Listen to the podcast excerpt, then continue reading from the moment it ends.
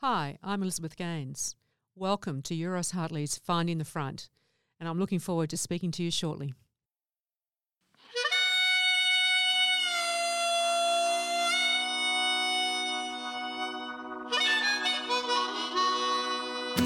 Welcome to Euroz Hartleys Finding the Front, where we get to know the people who front some of Western Australia's leading companies, providing you with real insights into the way they think and approach things, both in business and in life. So get the volume adjusted in your car or your headphones sorted and settle in for a great story.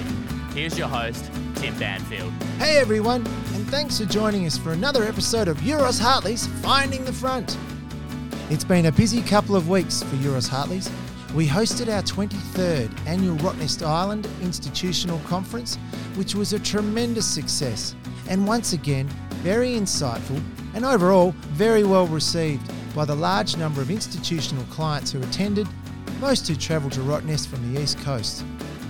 And then, on the weekend, we were the premier partner and major sponsor of the 2023 Port to Pub Rottnest Channel Swim, which was a huge day out for some 1,200 competitors and their support teams.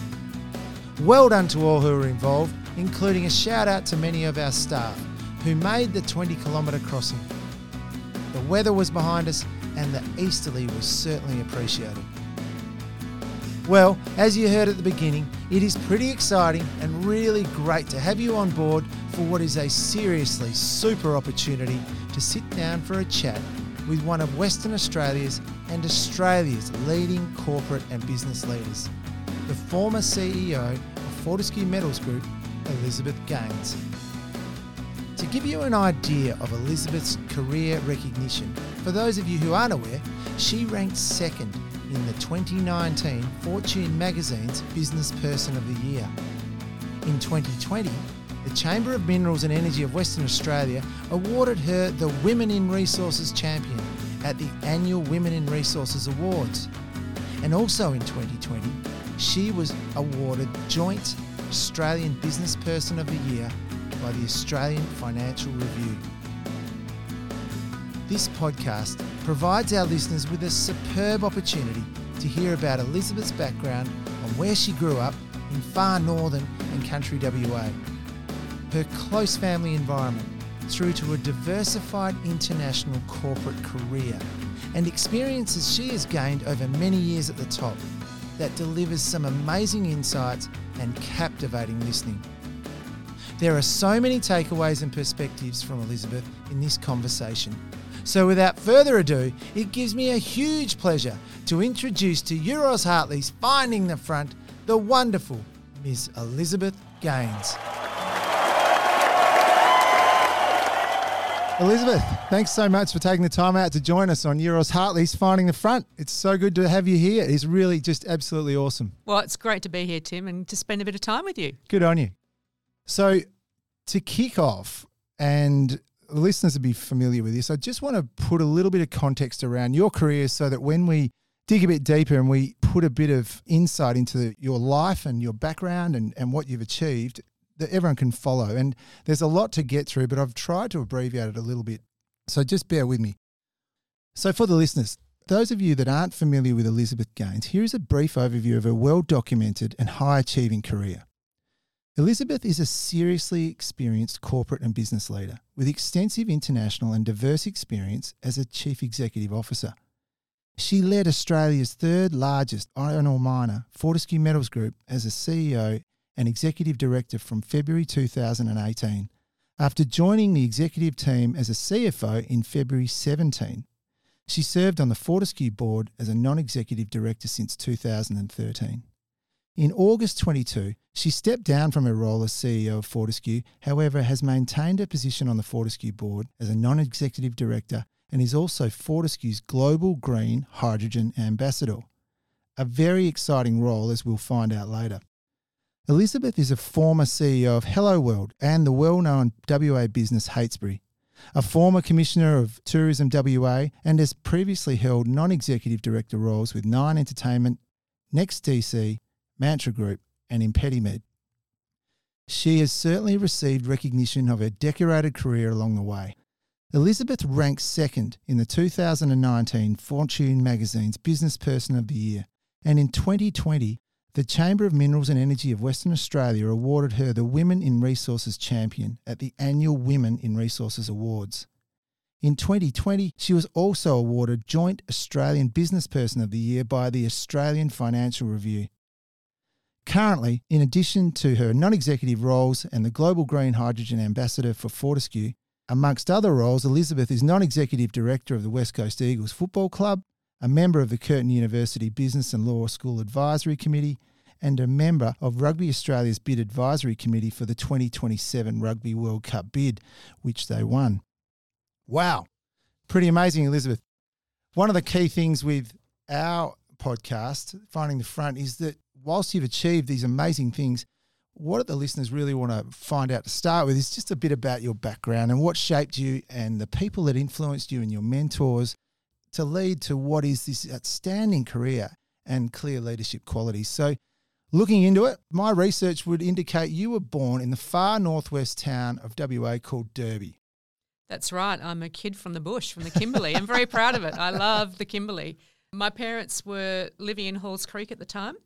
So mum had to fly on flying doctor to Derby to have me. So there was no facilities at Halls Creek. So this was back in the sort of mid 60s. So it was a really interesting place to be born. We actually didn't stay there that long. We moved back to Perth, but then Dad was posted to Derby, and I went to, to school in Derby as well. So the Kimberley is a place that I really do love. And, and I think when I joined Fortescue, the Pilbara as well. I mean, it really gets to you that beautiful scenery, the landscape, the richness of the Pilbara and the northwest of Western Australia. It's a fantastic place to have spent some of my childhood. Wow. So you were brought up with, you were the third of four children and mum and dad. Yes. So big family, family Yep. of six. Busy times. Always busy, um, and they, it was always about you know us. The kids had to be active. We had to be outside. Mum and Dad had table tennis tables, dartboards, swimming pool, pool table. You know, just things that you had to have to keep lots of kids active. Yeah. And of course, when we went to high school, we went to Perth Modern School, which was pretty demanding on your time as well. That was six days a week. So we were always busy. There was always things happening, and we moved around regional Western Australia. I went to a number of primary schools, and it was a really active time. Tell me a little bit about your mum and dad. I know that they had a really strong influence on your life. So my take on is your mum was Pat from Bunbury Yes. and Brian, uh, who was from Boynup, which is not too far away. Yeah. Tell us a little bit about what they did. I, I mean, your dad was a headmaster. Yeah, so so dad was from Boynup, born in Donnybrook, very keen athlete. He played in the Southwest League for Donnybrook Boynup uh, when that joined the Southwest League. He played cricket. It, he was always very active. Head boy at Bunbury High School, Right. and he said at the time that he he was the youngest of seven children, and he always wanted. He's there was a school that he used to pass on the bus on the way to high school, and he said one day I want to be the headmaster of a little country school like that. So it was something that he. At a, at a young age, decided he wanted to do. He then went to Claremont Teachers College and later to UWA, and he was the youngest ever headmaster, I think, appointed at the age of 27 to Halls Creek. Took mum and at the time two children, and I was born while they were there, off to Halls Creek. And you know, for mum coming from Bunbury, Yes. you know, that was a huge move. And dad later went on after a number of years in regional centres. He, en- he ended up running and modernising what was the School of the Air to become distance education. So dad was director of distance education and spent a lot of time working on the importance of education for regional children and worked with UNESCO in Africa and other places and attended conferences, really focused on that strength of regional education. And, and with mum, she was a really talented musician. She was a very good pianist. And but she left school as women did in those days. She had four children, fairly young. Yes. And she actually went to university after she had four of us. So she's a really good role model in the context of um, the importance of education. And mum decided later on in her 30s to go to university and get a degree. I was reading uh, actually about that, and there was a fantastic article written by Sean Smith in the West Australian back in 2017, interviewing yourself, your sister Jo, and your sister Alison. and it was called Capital Gains. and one of the and one of the quotes that you said that it was describing the influence of your mum that she had on all three sisters in terms of studying beyond your initial degrees. And that clearly has shone out in terms of what you have gone on to do. With your primary schooling, you went to five schools Yes, yes. and then settled back in Perth. And then you were awarded a scholarship to Perth Mod, Perth Well- Modern School. I was the third of the family to get a scholarship to Perth Modern. So Alison got a scholarship to Perth Modern, and then my brother Bruce, and then I was absolutely Under the pressure. sweating on it. You know, at 11 years of age, are you going to get accepted into Perth Modern? It became a really big thing, and of course, my younger sister Jo, it was even a bigger bigger deal for her. I think we're one of only two families of all four siblings who had music scholarships. To So Perth Modern was really sweating. She was really sweating. yeah, yeah, yeah. Gosh. and, and and the music talent t- did tend to dilute through the family, dare I say it. So Alison was was very musically talented, and uh, and then Bruce. And anyway, so we went to to Perth Modern School, which a fantastic school, and obviously Perth Mod has an amazing reputation. And today is the young people going through Perth Modern School, and the achievements they have are just incredible. Was a great school, but it was a pretty disciplined and tough environment because we actually lived in the hills, and very few people who were in the music program lived around the corner in Mount Hawthorn or Subiaco Yes. or Shenton Park. So we were commuting long distances, and you had to go to school six days a week because orchestra and band were on Saturdays. So it was a couple of hours each way to get to school. Plus, we had choir, we had Saturday school. It was so it was a very disciplined environment, and I think that did instill in all of us actually Yes. our work ethic. And there's not one of us that don't work hard and have that discipline. I think, as I said, from that time when we were at Perth Modern School in particular. Where did they, this love of music come from? So did you grow up with your mum playing and Yes. your dad playing and it just sort of washed over you all the time and you got into it and the power of music has clearly had a, an influence on your life. It has. I love music, and I. You know, people often talk about what's one of man's greatest inventions, and for me, I always come back to music. And you think about the complexity of some of the music that was written centuries ago. It's quite incredible. I just I just find music, and people often say, "Well, you did music. How did you end up going down the commerce, more sort of, I guess, Absolutely. numerate path?" But I've always said that there's quite a lot of commonality between music and numbers. And if you think about a musical chord, first, third, and fifth, that's a bit like a musical formula. So I've always seen that there's quite a lot of there's some linkages between music and people who have that strong sense of numeracy, I Yes. guess. But music's been really important. Mum, as I mentioned earlier, she was a fantastic pianist. I mean, she did a lot of the uh, exams for the Royal College of London. And when we were living in Derby and other places in regional Western Australia, if there wasn't a school choir, even though at the time my mum wasn't a qualified teacher, she would actually get the school choir going. And I vividly remember at Derby just getting this mixture of kids, like from, you know, all over the Kimberleys, and these kids belting out these songs and mum, you know, being the uh, leading the choir. So, yeah, the power of music. And I think what it can where it can transport you and it brings people together. You know, sport and music. I mean, I guess they're two of my sort of great loves and passions. Fantastic. Concentrating on music for two seconds. I know you've had this amazing scholarship opportunity through Perth Mod. What was your favourite instrument? Well, I played the French horn. Okay. So for your listeners, um, wasn't, it wasn't necessarily my first choice of instrument. so you go along as a 12 year old and you do three days of exams in Subiaco Town Hall, and there's about 300 of you. And there's 30 places at Perth Mod, and there was 30 places at Churchlands. Then if you get through that, you're invited along to an interview, and you're 12, and you go into this interview on your own. And I had put down as my first choice of instrument because I did piano, and piano wasn't one of the instruments because you Right. don't have piano in it. So I put, I think, I think I put flute and then saxophone, and they said we have students who've applied who have been playing those instruments in primary schools, so you'll be starting without any uh, experience. So choose another instrument.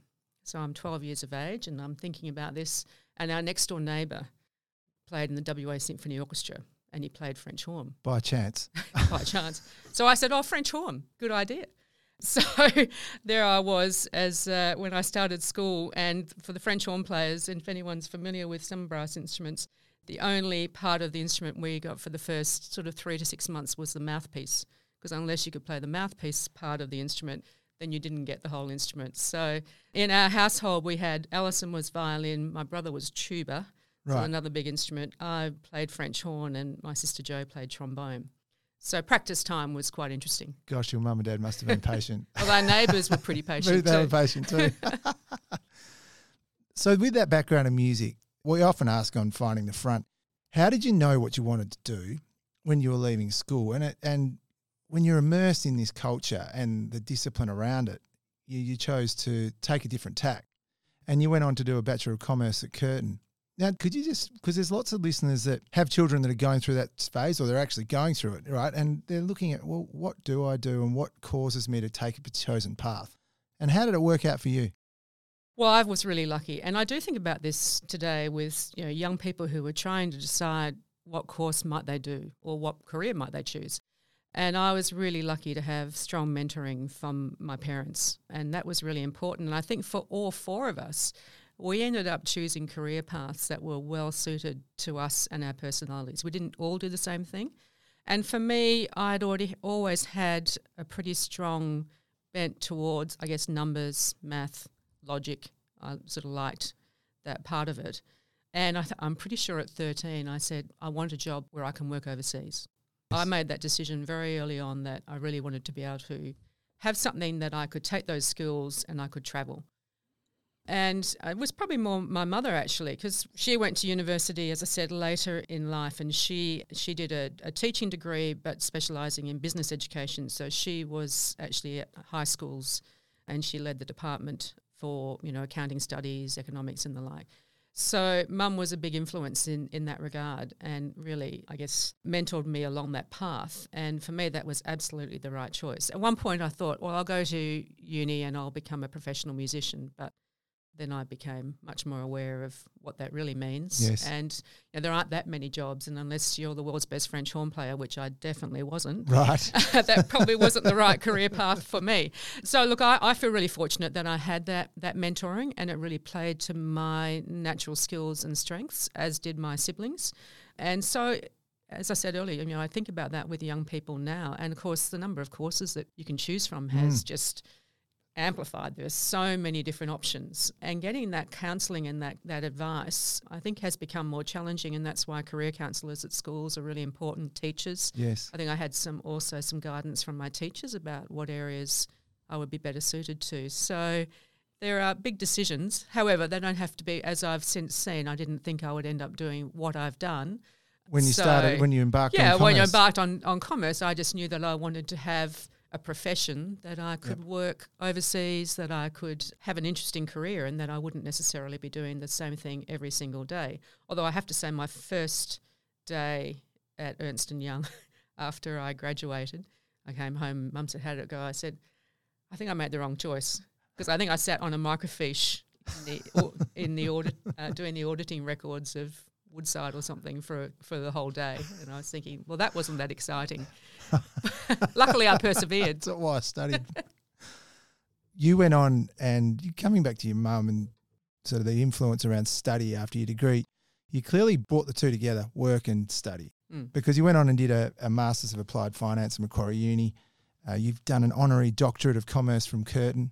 And now you're a fellow of the Chartered Accountants Australia and New Zealand and a member of the AICD or Australian Institute of Company Directors.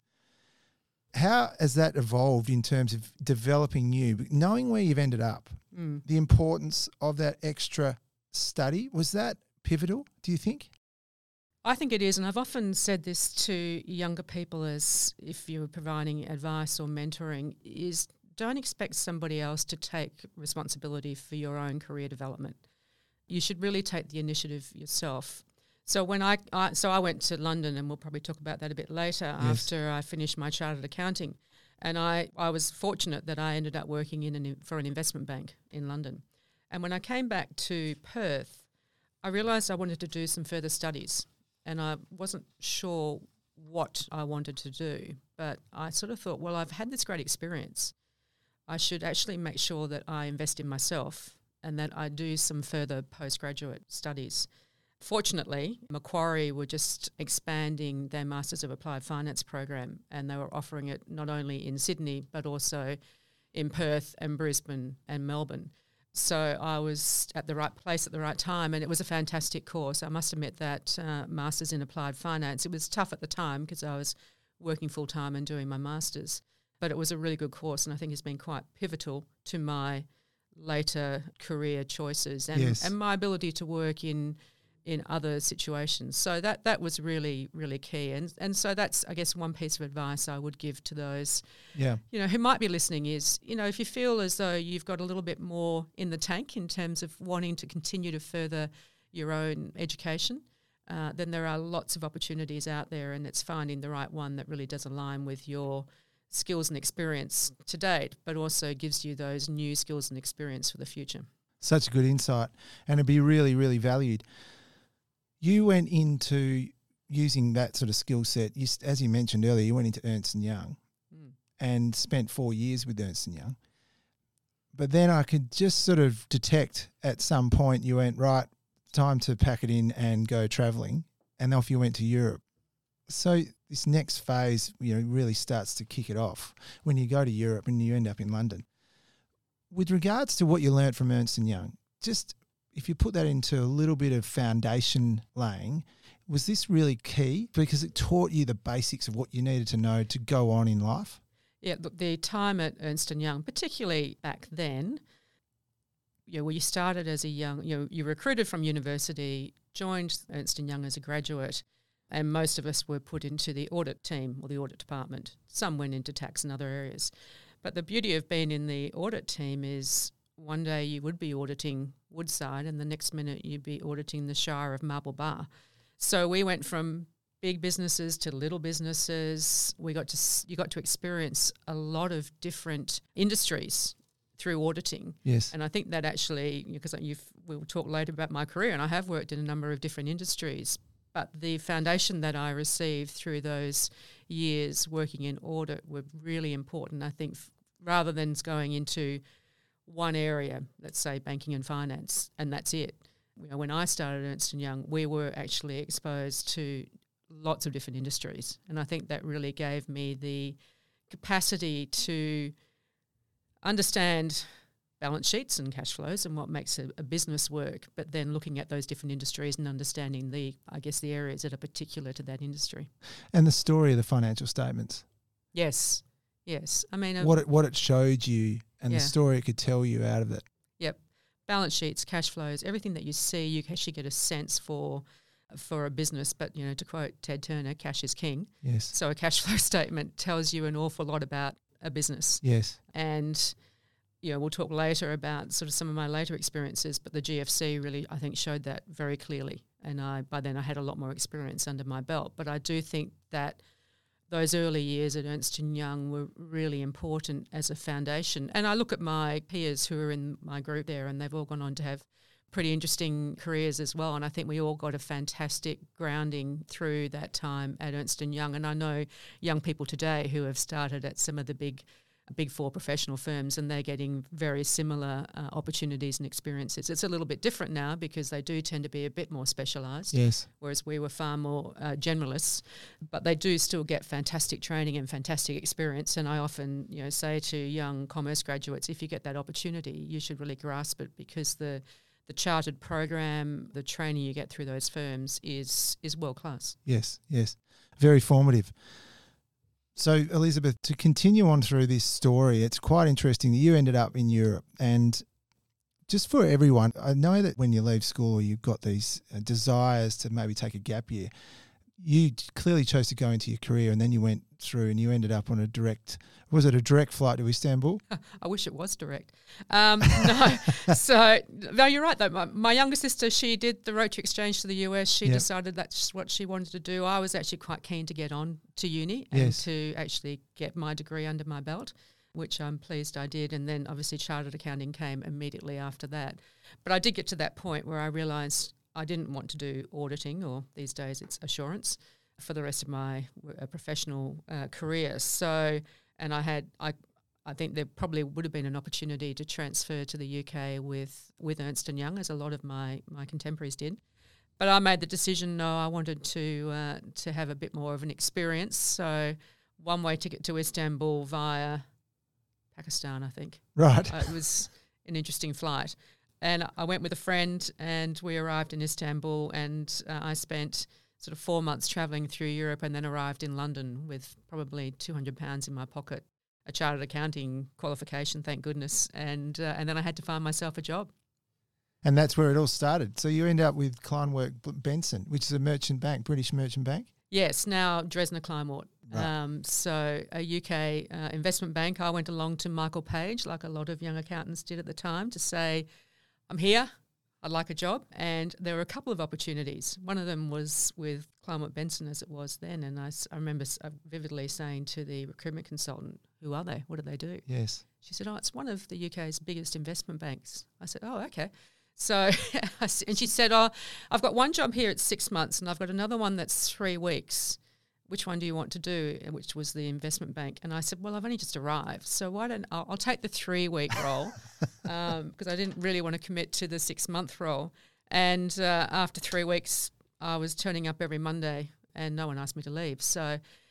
long, long story short is I ended up they offered me a permanent role and I ended up staying with uh, with Kleinworts for five years, Five which years. was a fantastic experience. Uh, unlike you know some of my peers would do six months here and six months there, I actually stayed with the one organisation for that time.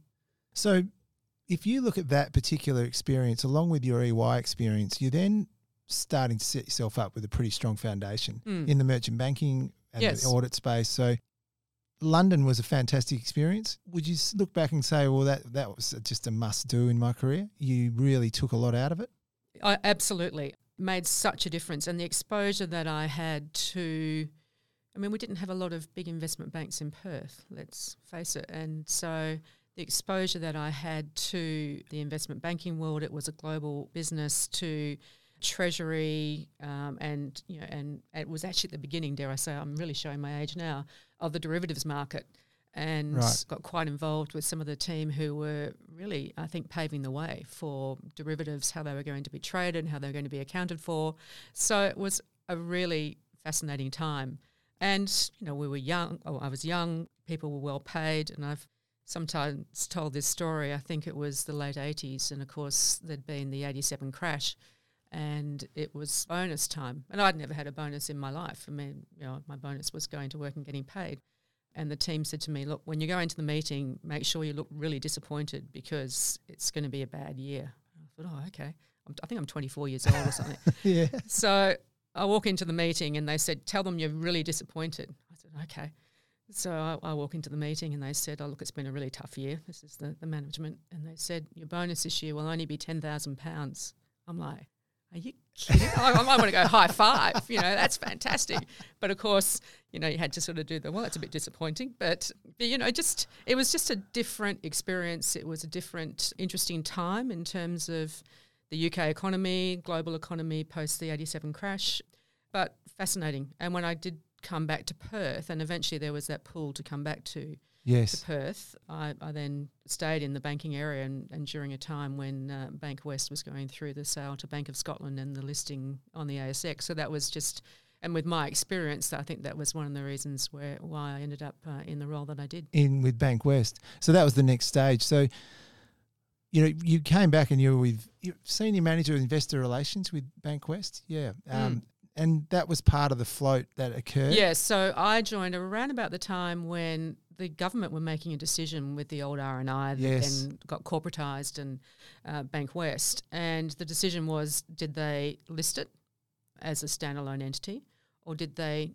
sell it as a trade sale? And they sort of took a a bit of a hybrid approach where they sold it to the Bank of Scotland in a trade sale, but there was a requirement that they listed it on the ASX and they retained 51%, and there were creep provisions after that. So it was so Bank of Scotland were the parent entity, but Yes. the, it was separately listed on the Australian Stock Exchange. What an experience. It was a really interesting time. Yeah. And there was a lot of work at the bank, and with my experience, because of working in the financial sector in the UK and reporting requirements to Bank of England and all those other issues. It was just uh, great timing in the context of uh, having returned from the UK. Yeah, sure. So if we just move slightly to the left field, you're moving along well with your career, and at that point, I know a very influential person in your life pops onto the scene. We're around 1995, and your husband Kevin arrives. Kev, and how yep. did you meet Kev? Well, Kevin was the uh, the chief information officer at Bankwest, so we met at work in what people probably think is a bit of a cliche, but we we did meet at, at work. Yeah, well, I mean, you've been married for what's it, 24 years? I Twenty four years, yes, yep, twenty four of Fan- Kevin's happiest years. Tell us a little bit about that in terms of how that's unfolded with regards to your career then, because Kev had his own career and Yes. Yeah, it's always a bit challenging when you've both got demanding careers. Kevin, you know, I've got three fantastic stepchildren from Kevin's previous relationship and so we were juggling kids and school and careers. We both had to travel with our work and then and later I'm sure we'll talk about Heytesbury. But Yeah. um, you know, Kevin came home one day and said, Well now I've got the opportunity to work in the UK in a very senior role. So there I was thinking, well, I've done my five years in the UK. I've sort of ticked that box, and uh, then the the choice came up, and it was you know a choice, but it was a great opportunity for his career. So we we made that decision to return to the UK. So, but that you mentioned Heytesbury, that was sort of happened around that time, wasn't it? When you you- Yes. so you joined from Bankwest, you went to Heytesbury, I did. and what an opportunity that would have been. It was, and and I mean, a lot of your listeners will be very familiar with Heytesbury, but for those that maybe are less so, it was at the time was certainly I think Australia's largest private company. It was a conglomerate of a number of different assets from construction through to live cattle, wineries, theatres in London, the biggest theatre owner in the West End of London. So a very large, important company, privately owned by the Holmes Court family. I joined a number of years after Robert Holmes Court had sadly, sadly passed away, but the business was still growing, and it was it was a really interesting time to be to be involved in such an iconic West Australian company. So you would have had a lot of interesting experiences, as you say, it's diverse across a range of sectors. You were there for eight years. Mm. It's a long period of time. Yes, and I started in general manager of finance, and then I actually was appointed CEO in 2000. Yes. So I was still in my 30s.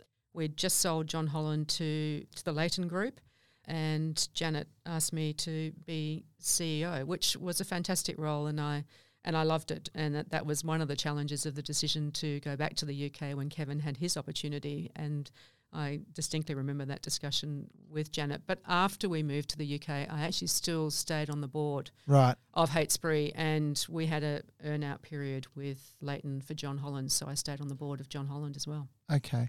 So you went to London. How did that unfold with your your career in terms of what was the next step? Because now we're at a stage where you're you really are you're immersed in it, right? Mm. And now you've you've landed back in London. You clearly know your way around.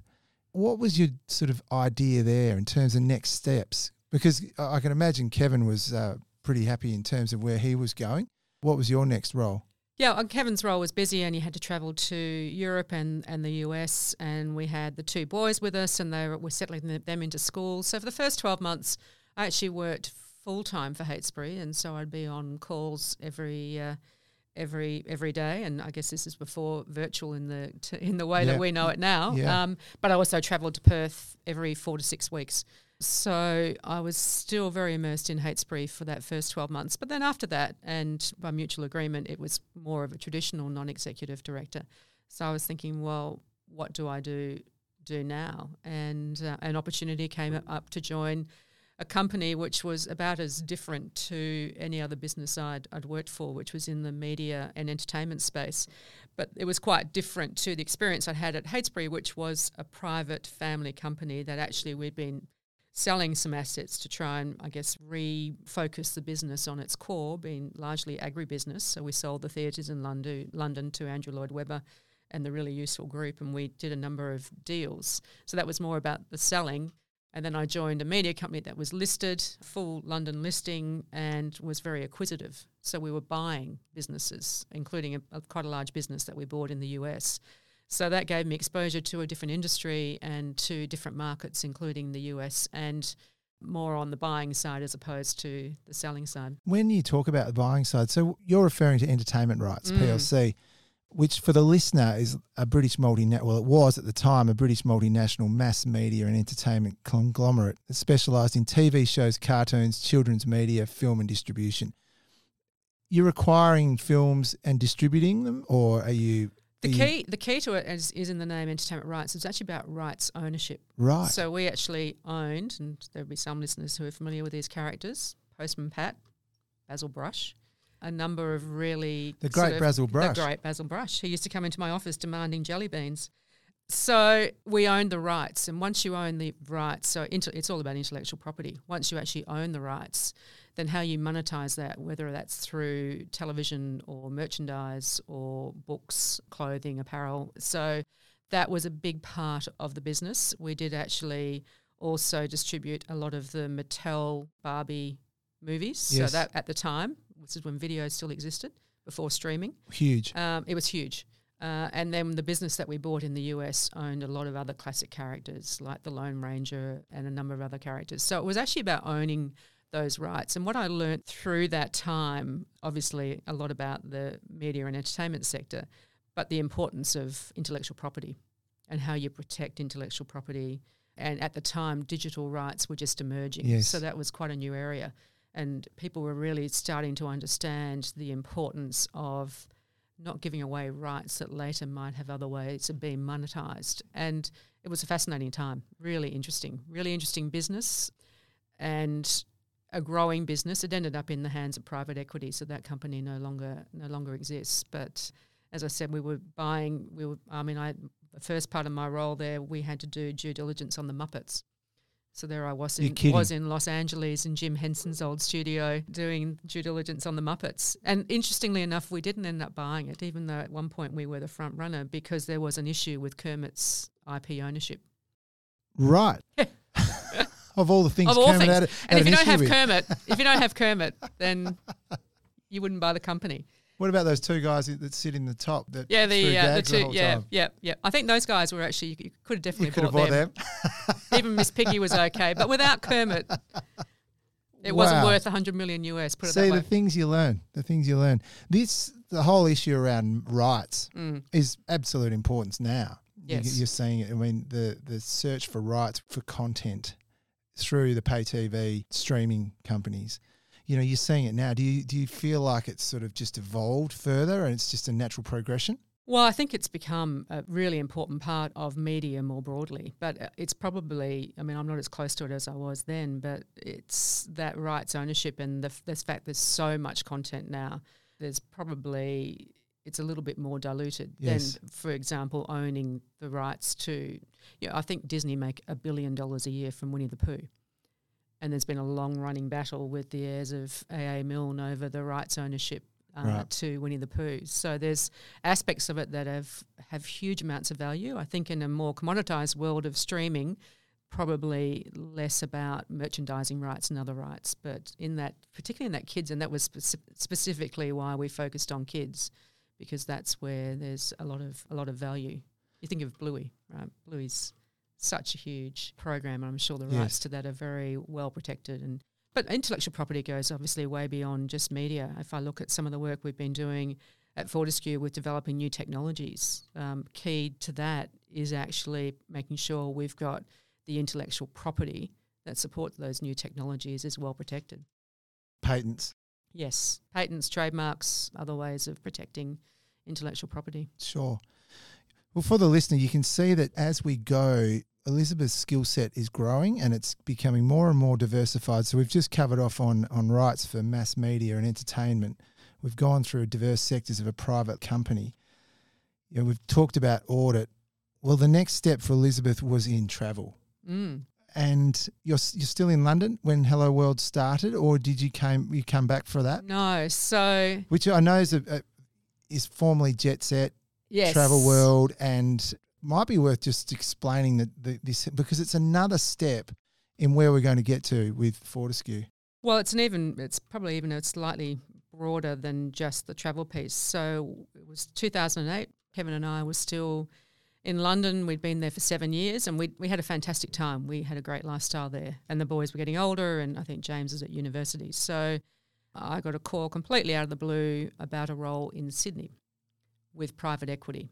And private equity, CVC, one of the big UK private equity groups, uh, who had an office in Sydney, they had just bought MFS, of the Stellar Group from MFS. So Stellar Group was part of, which was a Queensland company. Um, that's a whole story in its own right. But they had bought the Stellar Group, and it had been a pretty quick. So this was 2008. The GFC hadn't quite happened yet. There were lots of deals still being done. It had been a relatively quick transaction. Probably, with the benefit of hindsight, not as much due diligence on the business. But CVC had acquired it. They were looking for a global CFO because um, the Stellar Group had assets in the UK, South Africa, New Zealand, the US, Australia, across travel and hospitality. Right. And a long story short, uh, I came over for an interview. The role was offered to me. Kevin was supportive of moving back to Australia, although for a year we toed and froed because he was still engrossed in what he was doing. So we had a bit of a commute time. And uh, I joined CVC Private Equity uh, the, the, and the Stellar Group as the global CFO, just about the time that the GFC had hit. And like a lot of private equity stories at that time, it was heavily leveraged, so a lot of debt. How do you deal with the debt? As a general rule, you know, when you're going into this sort of situation and the debt is large, the markets are, are going against you, equity capital is not easy to come by, interest rates potentially rising or decreasing, whichever way you want to look at it. It's all about cash and, and cash flow. And fortunately, the hospitality side of the business, which, which was the Mantra Group that we ended up listing separately, yes, very strong cash flows. Albeit the GFC had an impact on obviously consumers and appetite, yeah, and you know buying behaviours. Travel was the same. Travel went through a challenging time, but the businesses themselves are actually good businesses.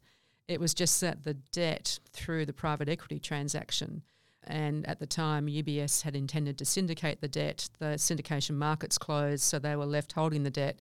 So we ended up working literally, I think, seven days a week, nearly 24 hours a day to restructure. Uh, there was a debt for equity swap with UBS, and we did a comprehensive restructure of the whole group, out of which came the travel piece that I ended up as CFO and then CEO but I was also on the board of Mantra. So Okay. I was sort of across the various private equity interests, really as a, I guess, a CVC, I guess, aligned.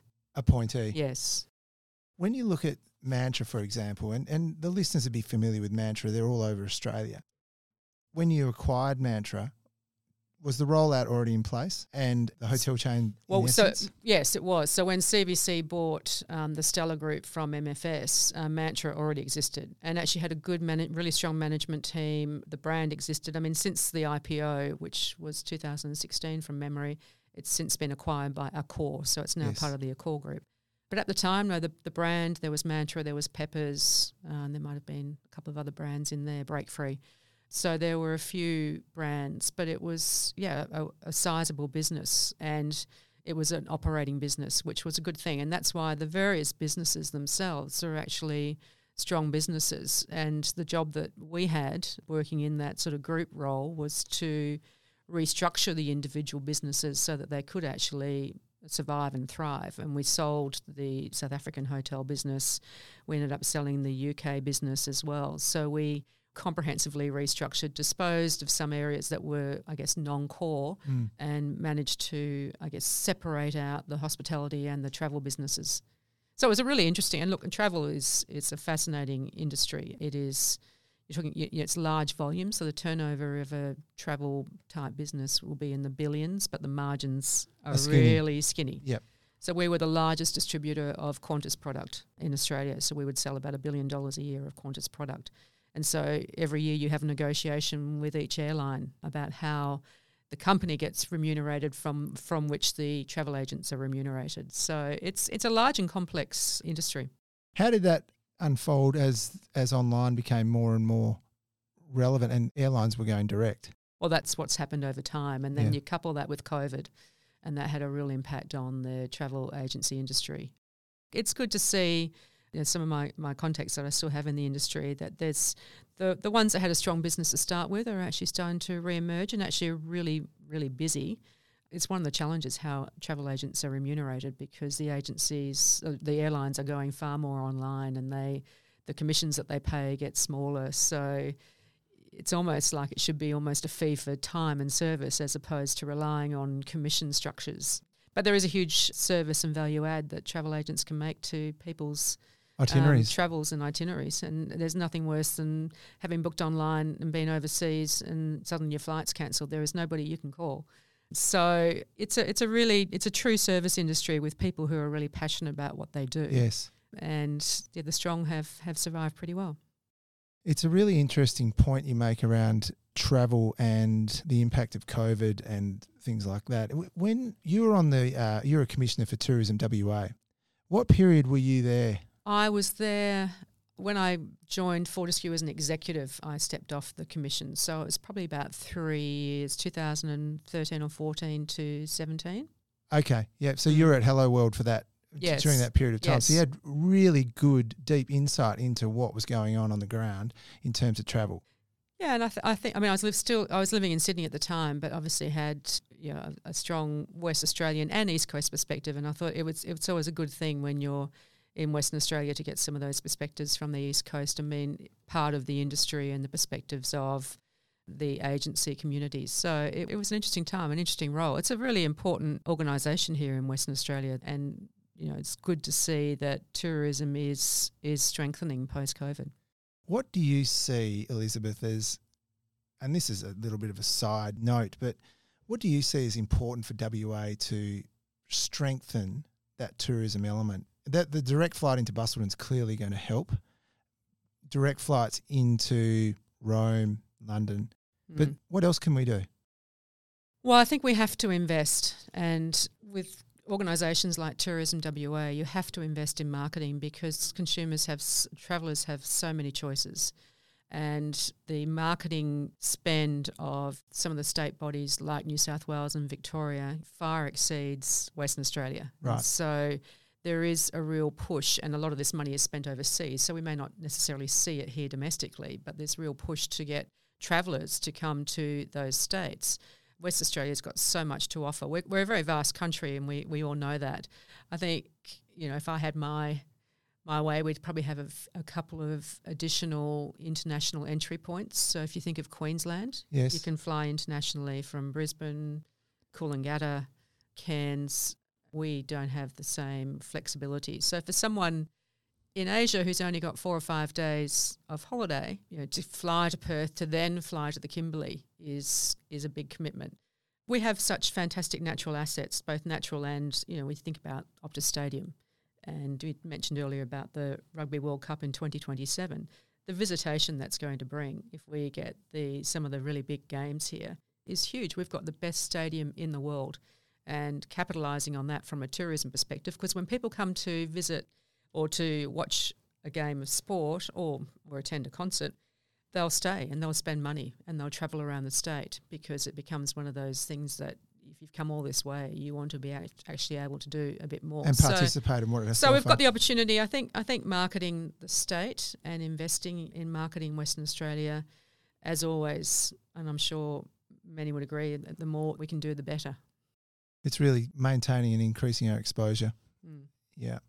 Exmouth Airport sounds like a good idea. Is there a vested interest there, Tim? a little bit, little bit. So that brings us to a really interesting point in time in your career because you're CEO with Hello World and you're on the board of Fortescue. And then you decide after a period of time, which is about seven years, decide it's time for a change and you're looking for opportunity outside of Hello World in essence. How did it unfold with Fortescue? So, how did the opportunity with Fortescue come along in terms of joining as a non exec? And then this is the start of a really fascinating piece of time that I'd just love to get some insights Mm. into. Yes, so in 2013, the Fortescue board was going through, I guess, a period of renewal, and all credit to our chairman and founder, Andrew Forrest, who actually recognised this growing trend towards needing more diversity on boards. I think in 2013, if you looked around corporate Australia, there weren't that many women on boards. There's been a big push since then. But Andrew deliberately had said to the search consultants, give me a list of, of women. And the search consultants that he was using at the time was a local West Australian firm, Gerard Daniels, Lloyd Smith, who many people would probably be familiar with. And, you know, this is, I often say to people, when you have a job, how you get the job's important, what you do when you're there is important, how you leave a role is just as important because Lloyd had appointed me into a role a number of years earlier, which when I left, I had contacted him and I had a discussion with him. And whilst I was working in the UK, you know, Lloyd had visited the UK and we'd stayed in contact. So, yes, early 2013, or maybe it was late 2012, I remember distinctly driving down Spit Road in Sydney on my way home, and there's a call from Lloyd, and he said, Look, I'm doing a search for directors for Fortescue. Would you be interested? And I'd followed Fortescue, you know, a fantastic West Australian company. And I was at that point of time really thinking about the next stage of my career, which at the time I thought was going to be a non executive director with a portfolio. And so I then met Andrew. So it's quite timely. It was quite timely. I then met with Andrew. Andrew, you know, he likes to understand the individual, and he, he met with Kevin as well. You know, he likes to understand that alignment to the values of the organisation. So, long story short, and then I met with a number of other directors, and I joined the board in 2013 as the first female non executive director, and followed not that long thereafter by Sharon Warburton as the second female director. And now, we, you know, we're a majority female board. That's a testament, as I said, to that sort of commitment to diversity, which has been a hallmark of Fortescue and Fortescue's success. So I um, I joined the board and and then I did make that decision to leave my CEO role with Hello World and pursue a non executive director career. And uh, I joined the board of Nine Entertainment, Next Yes, DC, a number of other boards. Yeah. And That was all around that period of time. yeah, and I was, I was, yes, it was all around that period of time, and and I was, I was enjoying that, and it was a busy portfolio, and I really, but I loved you know, Fortescue. I guess was in some respects my my first love because of that strong culture, the values, the people. Nev Power was the CEO at the time. Andrew was obviously the chairman. And then in must have been 2016, late 16, I remember Nev calling me and saying, "Well, Stephen Pearce, the CFO, has resigned. Would you help me find a new CFO, as in be part of a subcommittee?" I said, "Absolutely no problems." Long story short, eventually the role was offered to me, and that was a pivotal decision as well about you know whether to go back into an executive role because I was enjoying the non-executive portfolio and I hadn't been thinking about another executive role. But after you know a bit of, and we were still living in Sydney, so this was you know about a commitment to move back to Perth, and uh, and we talked about it and and made the decision that that I would accept that offer, which I'm so glad I did. But the reason I did it is because of the people, the values, and the culture of the organisation. And if, as I said, I wasn't looking for another executive role, but that very strong alignment with my own personal values Yes. It was an opportunity that was too good to pass up. You mentioned values. I just wouldn't mind expanding a little bit on that because you've mentioned it. My research around the Fortescue Way, the values are inherent. They come through Yes. loud and clear. It's an important part of the fabric of the organisation. And it's those words like humility, integrity, safety, family. Can you just tell us a little bit about that and how that resonated with you when you started? Yeah, I, s- I mean, I s the values are something that some organisations talk about values. I can't think of an organisation that doesn't say that they have a vision statement or values. But sometimes, and it's not always the case, but it can be a poster on, on the wall next to the one that says wash your hands frequently. Yeah. You know, at Fortescue, the commitment to values was weekly town hall meetings, engagement with people. We would go to the Pilbara as a board. I was a non exec at the time. And it was genuine. This wasn't like, well, here's a separate area for the board. You know, they won't mingle with the team up in the Pilbara. But it wasn't like that at all. It was, you know, everybody is part of the Fortescue family. There is no hierarchy, there is no bureaucracy there's appropriate governance. There's all the things you would expect, but there's no offices. It's all open plan. The CEO sits right in the middle of the, the office, and people can walk up at any time. So that creates those values. If you communicate in an authentic way with people, they feel as though they're part of of a team or, Yes. or a family. And acting with integrity really means doing what you say you're going to do. And we've always operated on that basis. Safety, first and foremost, and the focus on safety, it's there every single day, every single minute of the day. But there are other values as well courage and determination. Because when Fortescue started, there were a lot of skeptics who said that Andrew and the team, I wasn't involved back in 2008, but who said, well, they're not going to be able to achieve this. They won't get a railway, railway built, the port infrastructure, they won't get the mining in time to generate cash flow given the debt that had been taken on to fund that construction. So there was plenty of skeptics. But the reality is that with courage and determination and a huge amount of hard work and initiative, empowering others, you know, they achieved what others thought was impossible. So Yes. without those values that really underpinned the very early stages. And the interesting thing with values, because at that time it was, you had to do those things because that was about survival. Now we're a very large organisation generating significant returns, not only for our shareholders, but for the West Australian and the Australian economy. But those values are still just as relevant today, all of those values. And as you build a, the workforce is some, well, under your guidance, it was some 17,000. So those values were something that people could reflect on and refer to and align with on an everyday basis. It- and, and uh, is that part of that internal culture that you were able to generate?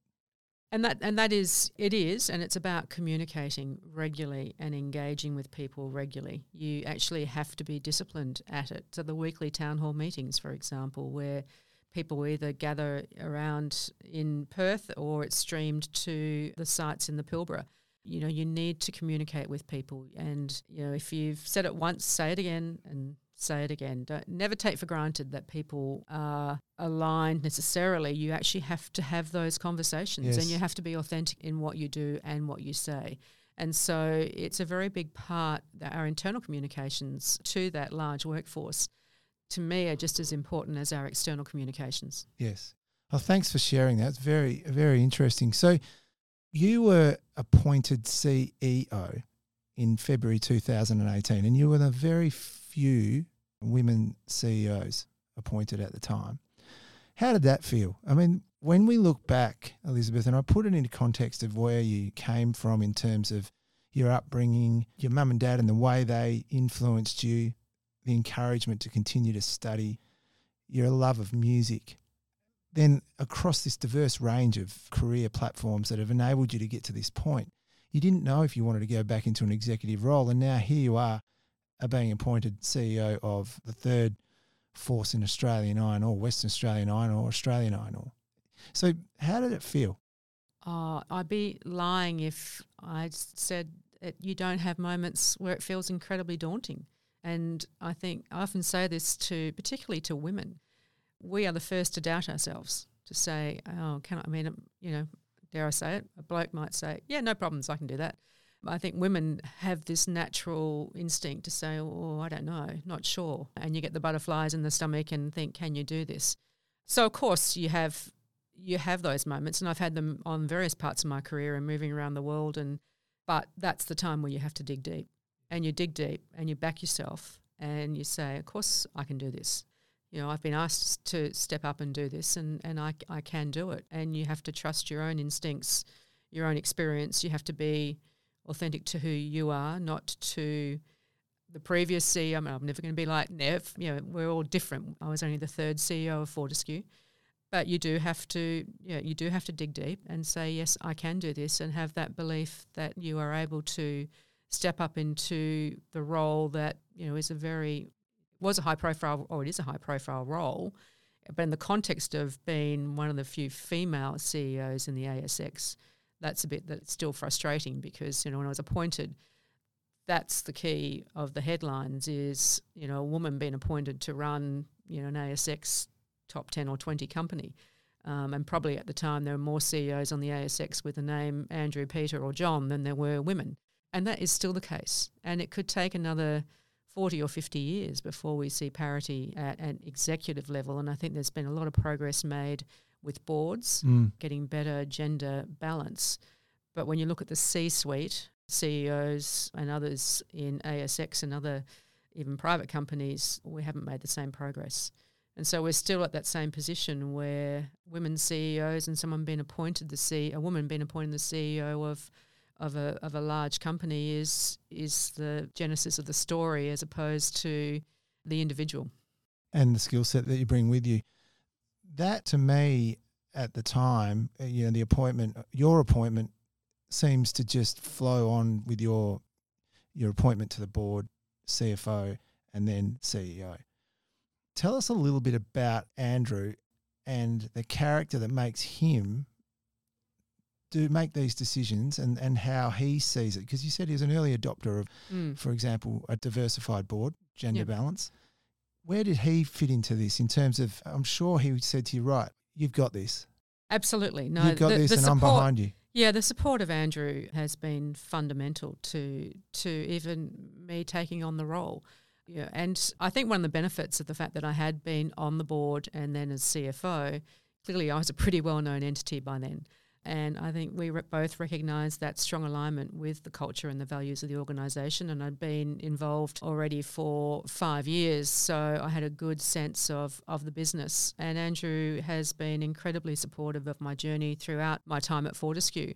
And I think there's, you know, both of us come from, I guess, the bush. You know, there were some similarities in A in- connection. yeah, and a, and a connection there. And you know, Andrew's not only been committed to diversity in the gender sense, but I think in providing opportunity to everybody. And I think about our vocational training and employment centres where we take kids from the Kimberleys and the Pilbara, and after a six-week training course, they're given a guaranteed job in the mining industry with Fortescue. And I've met so many people whose lives have been changed by just that opportunity that someone saw in them that if you gave them this six week training, and sometimes it can be for really practical things like actually getting a driver's license and the practical skills you need to be able to work on a mine site. That's been life changing to so many people. And likewise for me, my journey and, and that support that I've had is, has, uh, has been life changing. Wow. So for the listener, here you are in this role, and we all go to work. But your day would involve getting up in the morning, seeing a fluctuating iron ore price, workplace health and safety, the management of some 17,000 people, maintaining your vital customer network, building infrastructure, the automation of trains, trucks, ships, infrastructure around all that. All this as an example, and then leading in the Fortescue way, highlights that you had a very demanding role. So, how do you approach that mentally when you get up? You go, right, well, today, this is what I'm concentrating on, or you clearly would have to rely on a pretty amazing team. Oh, absolutely. And any person who implies that they've been able to achieve all of this by themselves is talking nonsense because Yeah. it takes a team. Yep. And you have to have, you know, it's and it's a team throughout the organisation. This is not. I mean, we often, you know, we used to. s- I used to say it's a, it's a star team. It's not a team of stars. It's the team that makes it happen. But it is a diverse. I mean, the thing about mining, and some people may not know, but it's 24 hours a day, 365 days a year. Yes. You don't stop for Christmas Day or Good Friday or any other holiday. So it's it's very demanding. There are people working, as I said, you know, 24 hours a day. When it comes to health and safety, to me, when people would say to me, you know, what keeps you awake at night, the only thing that kept me awake at night is worrying that somebody might be injured or even worse at work. And so, you know, safety is the priority. The rest of it, you just have to get across lots of different things, and you have to be prepared during a day to be able to focus on, you know, a customer meeting, or it could be dealing with something to do with autonomy, dealing with the markets, and then there's the investor relations piece. So the road shows. It's it is a demanding. It's a very demanding role, and that's why you do need fantastic people around you. Yes, yes. Technology played a bigger part as you went through your time. Tell us a little bit about technology in terms of, you know, the automation side, but where is it going from here? It is hard to believe that we're at a stage where you've got a desk of computers, people driving these trucks that are automated. So Well- how's it going from there? Well, it's it's interesting. You know, I often say that West Australians don't appreciate what we have here. We are the most innovative in the world in mining. People talk about Houston as being the centre for oil and gas innovation. Well, Perth is absolutely the centre for innovation for the mining industry, and there is no other centre like it. And autonomy has it's improved safety. We were the first to adopt autonomous haulage. That's basically trucks and big trucks Yes. without drivers yes. and we now are autonomous across our mining operations. So these trucks are operating 24 hours a day. You get better productivity and, eff- and efficiency because you don't have to stop stop for lunch lunch breaks and other breaks, and you get better safety outcomes because you know it's it's fully autonomous, and so there's no kind of human error. But the great part about autonomy that we found is you know, and, and going fully autonomous for haulage meant that did impact on a large number of jobs because we had people driving these trucks Yes. 24 hours a day, not working shifts, not No, no, no. literally driving Yep. 24 hours. Yes. So we had to take the workforce on a journey with us. And I think that's the thing about innovation and technology. It's about people at the end of the day. So we didn't make anybody redundant as a result of taking drivers out of the trucks. What we did is we retrained and we reskilled people and we provided them with those opportunities. We held career nights at all of our sites when people were actually on shift and they could see the other opportunities. And you're right, now we have a whole team here in Perth who are operating mining equipment thousands of kilometres away from here in Perth. That'll be shiploaders, trains, trucks. And the future is that I think autonomy will continue to play a significant part, as well as artificial intelligence. We're going to see haulage trucks that are autonomous, as in sort of moving material rather than just um, over longer distances. And of course, we'll talk a bit later about the energy transition, which is going. That's the next phase of techn Yes. technological development. But there is no doubt that whether it's autonomous drills, the work we're doing in that area, and that improves the safety performance from drill and blast, which is incredibly important. So there's more and more opportunity for technology to play a significant part. And there's, you know, people think of mining about not quite shovels, but you know, excavators and, and dirt. And the reality is, it is far more about high tech than it is about high vis. It's a bit of both, but the high tech piece of it and the centre of excellence we have here in Western Australia, I guess I I think probably we should do more as a state to really harness that innovation and to showcase it globally because we have world leaders here in uh, technology, particularly around mining and autonomy. And it's being picked up, I'm sure, through the other mining countries such as the States that are looking at our technology and in, embracing it. Well, the, the the next mission to Mars, uh, NASA are looking at some of the remote technology that we're using for uh, for that next mission. Yes, So yes. you know, it just goes to show that we are Speaks absolutely volumes. moving moving the needle. Yeah, yeah. You touched on it, but Fortescue is diversifying into a renewable energy and a resource company. Now, you've seen through that period of time as CEO and you decided, well, it's time for a transition to occur, would probably be the best way to Mm. describe it.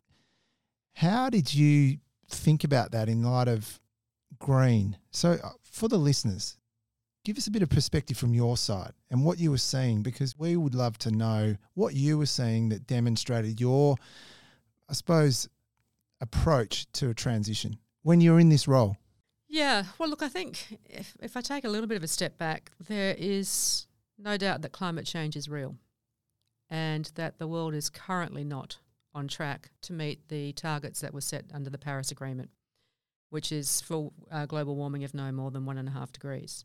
In fact, we're going to exceed that if we stay on the current path. So, and I guess it's part of the entrepreneurial vision of uh, a chairman like Andrew. He sort of looks a decade out uh, and has realised what the world is going to look like in a decade's time. And there will be an accelerated transition to green energy. There has to be. Right The planet is cooking, it is warming, and we have to actually do more. And that realization, I think, is already occurring. We're, we're seeing obviously challenges around the security of supply of energy.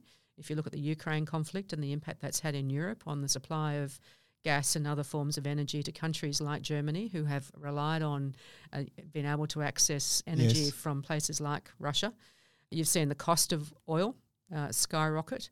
And on the east coast here in Australia, people are facing you know, 20% increases in energy bills. So we're already seeing the impact of that volatility on energy. And you know, Fortescue has really led the way in our commitment to eliminating emissions from our mining operations. It's a big commitment. So we made a decision as a management team, and this wasn't something that was dictated to us. This was a, a decision we made as a management team to be bold and to say that we will look to eliminate emissions from mining by 2030. Yes. And to do that, we actually have to eliminate the use of diesel and gas and any other fossil fuel in our mining operations pretty quickly. We're already in 2023. So there's a big energy transition happening. It's an exciting time. There's going to be some decision points, some challenges along the way. I kind of saw that opportunity as, you know, we've we've set that platform uh, I had that discussion uh, with with the chairman about well, you know, maybe it's time for you know for me to transition uh, into a, a, different role, and uh, and we look to a you know a, a, team that's going to approach it in in a different sense to the business that we've seen in the past. Yes, yes, and that FFI part of the business mm. is now growing significantly. It is. So Fortescue Future Industries is the business that's been established to really drive that green energy transition and across the whole value chain from the ownership of intellectual property, yes, technology, manufacturing, energy generation, and energy distribution. So really across that whole value chain. But it's also a supporting Fortescue, the iron ore business, in the efforts to decarbonise because Fortescue Iron Ore needs the technology that FFI is developing in order for Fortescue to decarbonise and eliminate over 2 million tonnes of CO2 equivalent emissions every year. Which so, is a lot. Which is a lot. Yep. It's a lot. And you know, we're seeing globally now countries like the US have brought in the Inflation Reduction Act, which is an interesting name for an act that actually supports the energy transition, but the IRA. What that provides enormous subsidies to US um, producers to transition to green energy and produce green energy and green hydrogen and other forms of uh, green energy. So other countries are recognising the opportunity we have in front of us. You know, Fortescue has led the way here domestically, and we're always hopeful that governments here will be more ambitious and will provide even greater support to the energy transition because it's a very big opportunity for Australia. We have enormous renewable energy resources sun, wind, water we have all of the makings for a significant green energy market. And I often compare it to iron ore. And if you think about the value of iron ore and, and what that contributes to the West Australian economy and that export market that's developed over a number of decades, you look at LNG and the economic benefit we've had from that. Well, green energy will be that next major export market for Australia and certainly for Western Australia. Yes, yes. Goodness me. It's just very exciting when you look at the opportunity mm. set there. Elizabeth, you made the decision and I just couldn't help but look at the press conference. It looked like I got a little bit emotional there hmm. when you had to step down. It, it, a lot of uh, good times and great experiences and, and loyal friendships and obviously came to the fore. Yeah, look, I think if you work anywhere where you give so much of your time yeah. and energy, if that doesn't matter to you and you know it doesn't have an impact on you, then why are you doing it? Yeah. Quite frankly. So when people sort of say, well, you know, you can get emotional about things, well, that's because you care about it. Yeah, absolutely. Um, if you didn't care, then you just say, see you later and I'm out the door. And of course, that wasn't the case. But I that was December 21 that we announced it, but then I was in the in the role for another eight months. So you know, I just it was for me back to business as usual as we as we went through that transition process. So you look at say it's an amazing organisation. I'm I'm privileged that I'm still involved. That's the way I think about it. Is that I'm I'm very fortunate that I still have the opportunity to make a contribution, and it can be a bit unusual for a former CEO to go um, back onto the board as a non-executive. But I'd like to think we're on a journey, and certainly with energy transition, we're on a journey, and that I can still make a contribution. Well, you certainly made a contribution to your time at Fortescue in the roles that you had I think since just looking at it from February 2018, the Fortescue share price rose significantly from around $5 to the high teens. you are now a non exec. You've been appointed to the role of Global Green Hydrogen Ambassador. But I think what was interesting when you look at some of the commentary around when you stepped down, the AFR in July, Fortescue Metals Group Chief Elizabeth Gaines is going out with a bang. With just a month to go before she leaves the top job, Gaines has delivered another quarter of, of record iron ore production, another annual production record, and a third consecutive year of production above guidance. You talk about your chairman, Andrew Forrest. He gave you such a glowing tribute Elizabeth is one of Australia's truly inspiring leaders. We are grateful that she has accepted the critical role of ensuring the world understands that green hydrogen, green ammonia, green energy, and all of its products are combined, the only practical, implementable solution to global warming that can be delivered in a commercial, highly sustainable basis. Elizabeth's depth of character, leadership, global integrity, and respect is appreciated by Fortescue's executives and fellow directors. Not surprising they wanted you back on the board. Andrew's very generous. And of course, you know, listening to the about the the records. I mean, again, that is the team. The you know the records that the business managed to continue to achieve is down to the efforts of everybody right across the organisation. There are people working in hot, dusty conditions doing 12 hour shifts in the Pilbara right now, and they're the people that deserve the credit for those uh, operational performance. Well, shout out to all those people quite a remarkable performance and quite a remarkable result over that period. I just want to now move on to some sort of general questions. Um, and it all relates back, but it's quite a talking point that the strength of the Australian iron ore sector has been keeping us going through what's been a pretty challenging time, particularly when you look at the COVID period. I would love to just hear what do you think around the impact of that on the Western Australian economy, the Australian economy and its role in our country. And then overlay that with this perplexing China debate that's going on because they are incredibly important to us at the same time as is our iron ore sector. So, how can you explain that to the listener? Well, we're a trading nation, and that's the bottom line. Australia survives on trade, trade with other nations. Probably a little known fact that people don't uh, quite realise is that the most valuable piece of infrastructure in Australia, by any measure, is the port of Port Hedland. The value of iron ore that is exported through the port of Port Hedland far exceeds the value of any other exports anywhere else in Australia. So that is our most valuable piece of infrastructure from an export sense. And billions of dollars have been contributed to the state economy in royalties by obviously ourselves, BHP and Rio, and, and others, and obviously to the federal economy through the payment of corporate taxes. And the, there's the employment of vast numbers of people. So the value of the iron ore sector, and I haven't exactly got the export numbers to hand, but the in terms of dollars, we've we've set records every year for the last two or three years. It's no no surprise that the Western Australian economy has fared much better than any other economy globally, and that's actually just Western Australia because of the strength of the iron ore sector. And we all worked really hard, and I think as an industry, we demonstrated the best of our industry when we came together during COVID to make sure that we could continue to meet the requirements of the government around quarantining and border closures and the like, but we also managed to keep our production operating yes. without any impact at all to production right across the industry. And we did that as an industry. So that really shored up the WA economy and the Australian economy.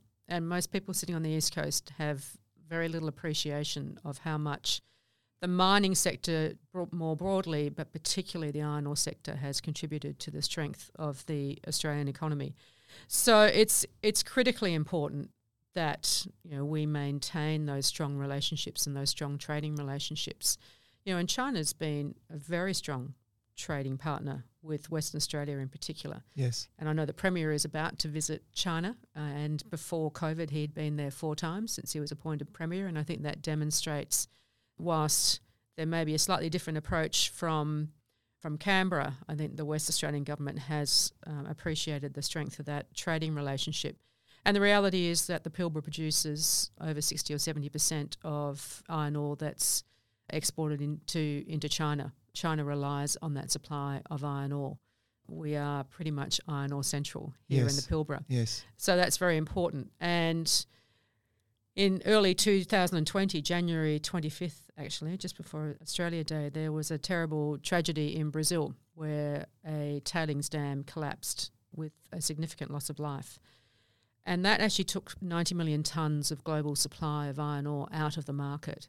And if you track back the iron ore price, for those of your listeners who are interested in, in looking at it, you go back to January 2020 and you can see the iron ore price pretty much within four or five months got back to above 100 US dollars a tonne. And that's largely a result of that supply disruption. And that supply has never been replaced. Right. So the market is is pretty balanced. There's strong demand and supply is it's well structured, but there's not a lot of new supply coming into the market. There is from Fortescue, we have our Iron Bridge magnetite project, which is just about to go into production, having gone through the construction period, and that'll add another 22 million tonnes of high grade magnetite to the market.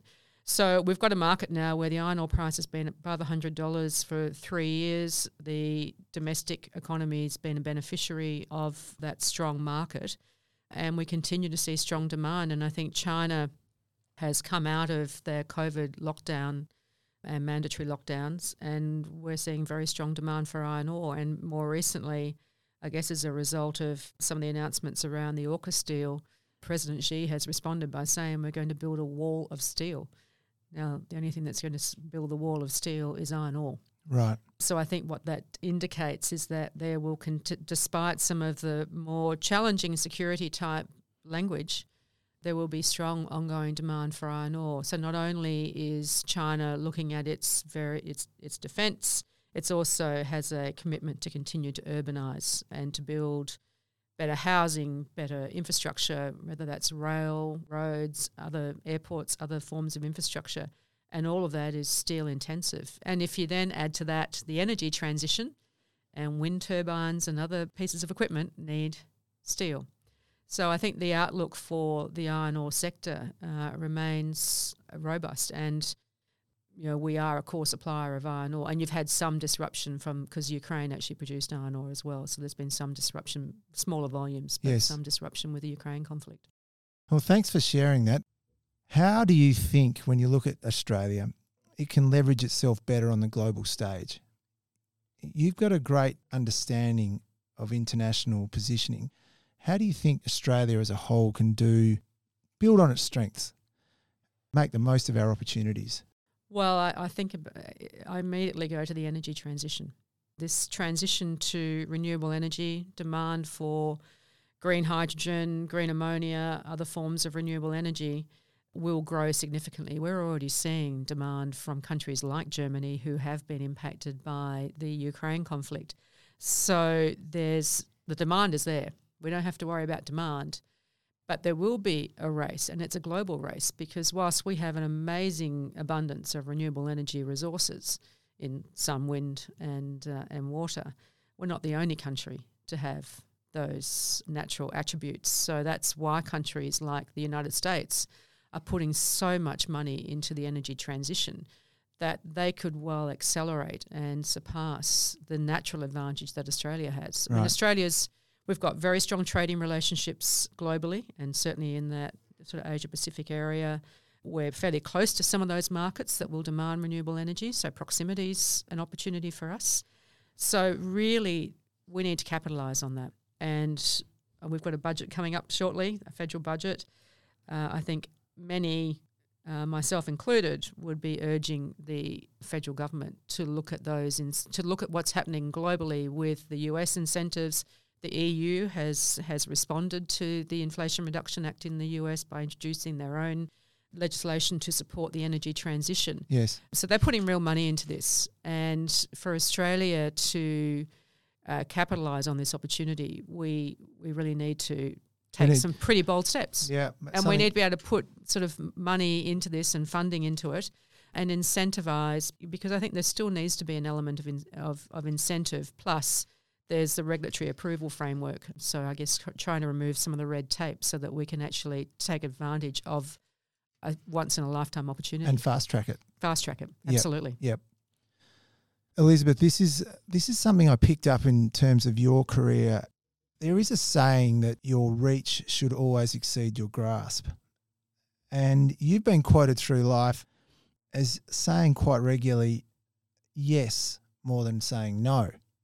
I want to put that in the context of for aspiring women who would like to emulate your achievements and do do it the way you've done it and be a part of it.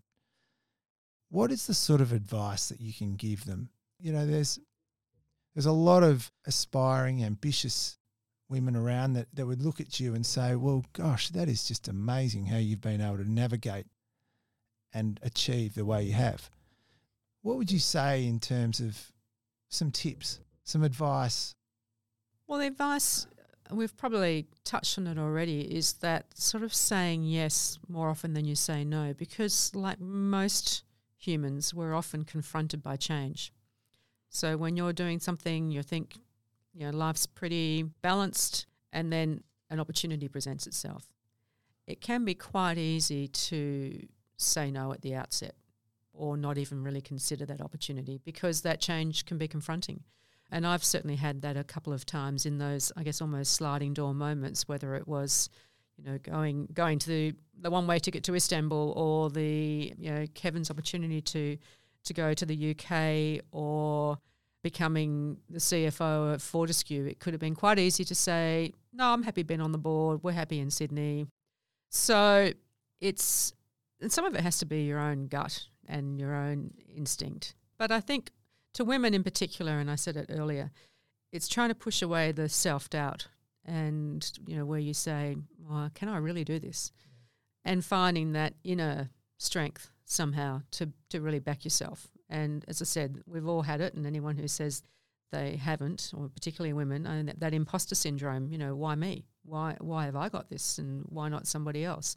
So I think if you can, um, if you can actually make sure that you really find that inner fortitude. You, th- you think about the consequences of your decisions. It doesn't mean you say yes to everything, but think about the consequences, um, but also be open to change. Yes. And, you know, having the support of, of Kevin, having the support of family is is critically important as well. And thinking things through in that through that context and that lens of what does that mean overall. But as a result, I've had an amazing career so far. We've lived all over the world. We've had you know, a fascinating time, and, and that's largely come from a lot of hard work. By the way, there is no shortcut to hard work, and um, that that is really, I think, been has underpinned my whole career is working really hard, but also taking on those opportunities when others might have said, "No, that's too much change." Yes, the harder you work, the luckier you get. Something like that. Gary Player, I think that's really good insights. It's you talk about the hard work, and it's one. It's a question we often ask: is trying to find that work-life balance, and it's a it's a challenge that I think everyone has to deal with at some point. And there's different ways of approaching it. There's no easy answer. But how have you found? How have you and Kevin found that working in demanding roles, both of you at different times, and you know being able to find that balance? Well, I can't actually say that I or we are experts at that. Yeah. Um, I think at times, you know, work has has largely dominated our lives, but yeah, we've we always tried to make sure we carve out time. You know, until recently we had a, a place down south, so every second weekend we would aim to get down there. You know, we try to. It's those those sort of short little breaks away. I think that help to provide you with some balance I think when it comes to the day to day of a working week, that was probably more challenging actually, and yes. trying to fit in exercise, for example, you know, getting up at four forty-five in the morning and doing that, it takes quite a lot of discipline, and I did it, but it's you know that's that's always a bit challenging. But you do have to carve out some time for yourself. Yes. Um, and you know the occasional bit of travel, uh, which we like doing, and one of the fortunate things now just having a little bit more time to be able to focus on some of those things as well. And for me, being outdoors, fresh air, beach, uh, nature, you know, that's that sort of for me is is good for both my physical and mental health. Yeah, yeah, absolutely.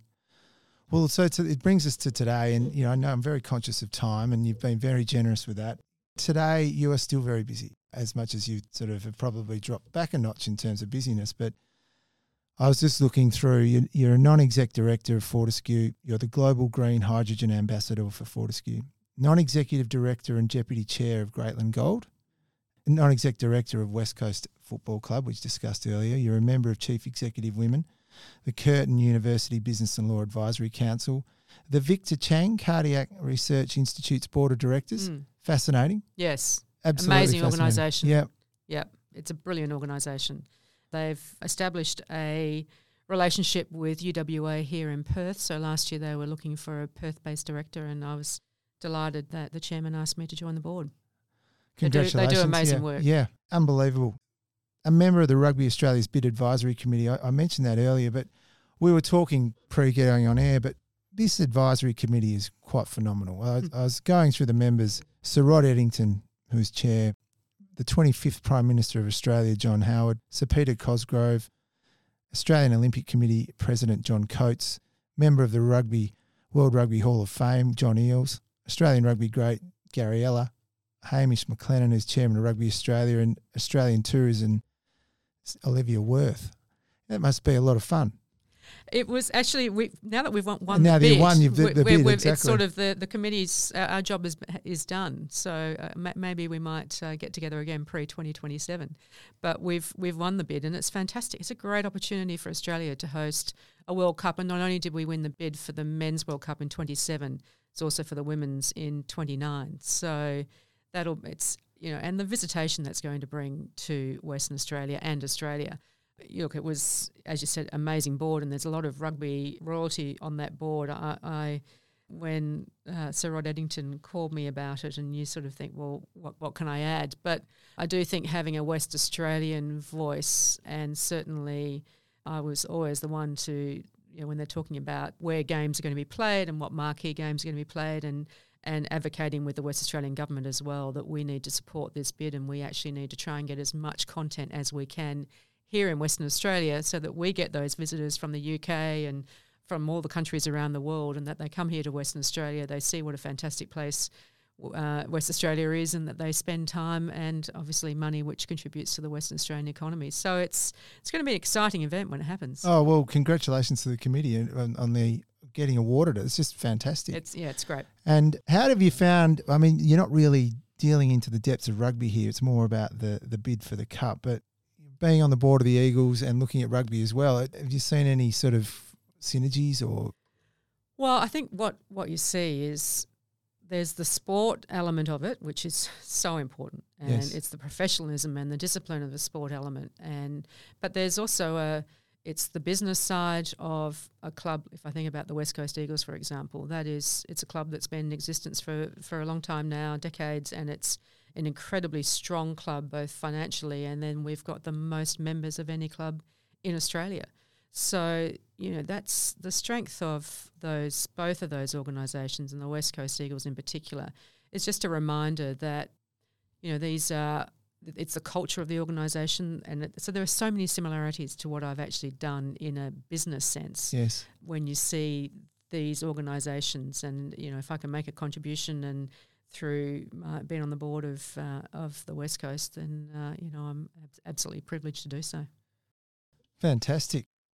Well, Elizabeth, I really have thoroughly enjoyed this conversation. It's been a wonderful insight into your not only your career but your life and the way you approach things and the people that have influenced you and I think the listeners have really just got an absolute treat about how you go about things and and your approaches. So I wanted to just say, look, on behalf of Euroz Hartleys Finding the Front, I really want to thank you for your time and it's just great that you've been able to take the time out and join us and share with some of your insights. So, look, we do appreciate it and thank you. Oh, thanks, Tim. Great to spend some time with you as Good well. on you. Thanks again, Elizabeth. Thanks for listening to Euroz Hartleys Finding the Front. This podcast is for general information purposes only. Please check out eurozhartleys.com for more information. Euroz Hartleys holds Australian Financial Services Licence 230052.